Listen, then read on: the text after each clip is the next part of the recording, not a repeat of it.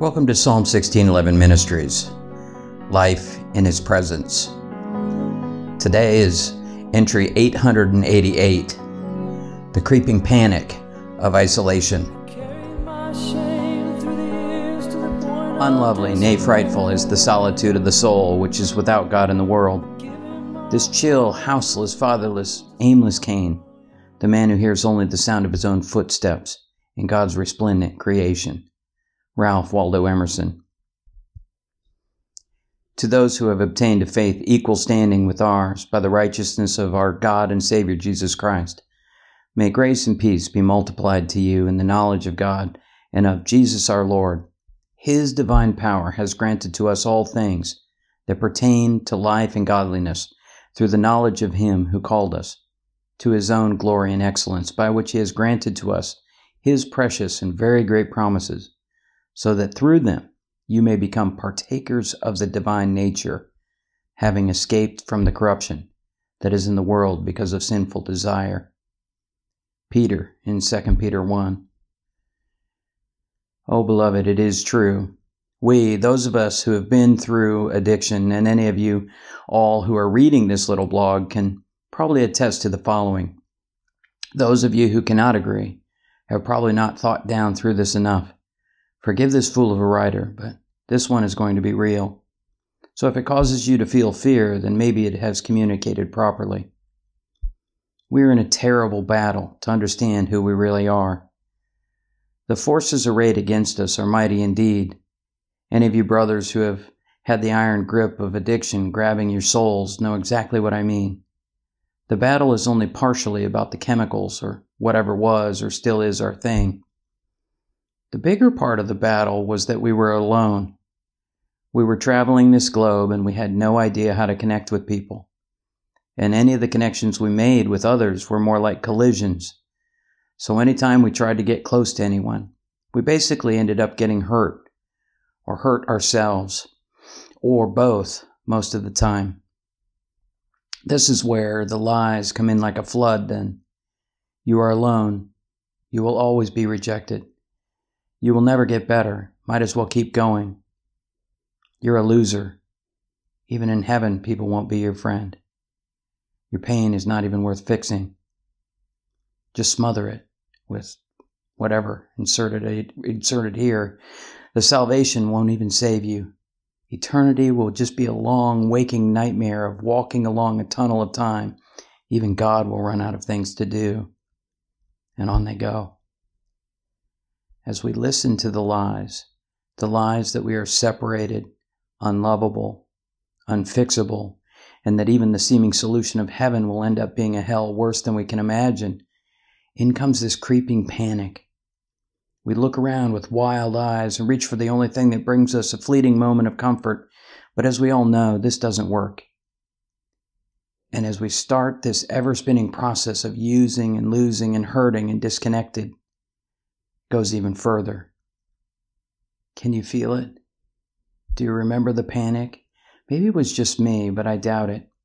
Years of working with hurting and addicted people have helped me see that this was one of the main tools the liar used to bring brothers like you and me to ruin. But God. Read the passage again. Note the wording. This is not some finely parsed classical Greek written by a scholar. No, this was written by Peter, a fisherman, and somewhat blunt kind of guy. Now, surely by the way he by the time he wrote Second Peter, the Holy Spirit had smoothed out quite a few rough edges in this apostle. But what we find in every person who grows in the Spirit, their personalities do not disappear. They grow strong and wax wise.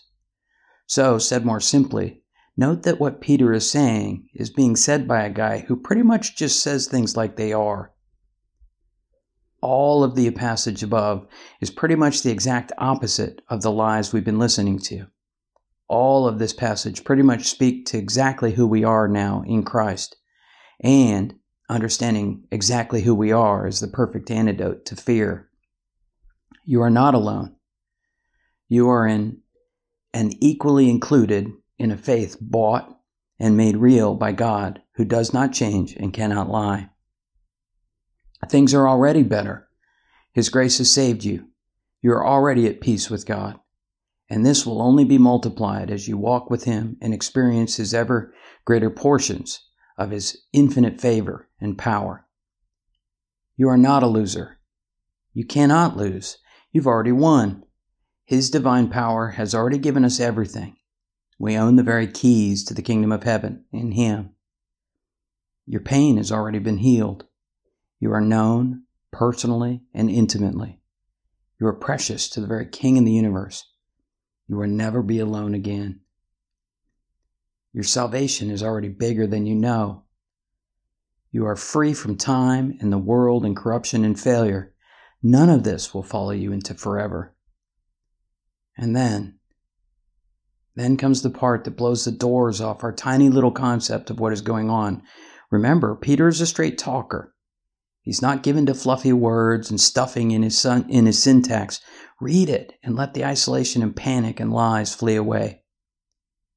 So that through them you might become partakers of the divine nature. This word partakers in the original language properly means a mutual belonging or joint participant. Can we see it? What? Yeah. You're in. Not only are we not alone, we are on the team, on the first string. We are God's posse. We are, if you will have the humility to accept it, included within His very inner circle. We are beyond fear. We are eternal. We are home and we're whole. Beloved, are you feeling alone this holiday season? It's a lie. Jesus did not just die and go down through the grave to resurrection to give us a little comfort in our loneliness. He did all of this to completely pull us out of the mess and into the very presence of God forever. Tonight is your night. Time to abandon fear and panic. Time to let your participation in who you already are. Sorry, time to begin your participation in who you already are in Him. And to finish, Dr. Larry Crabb said quite simply relationship is the final stuff of reality.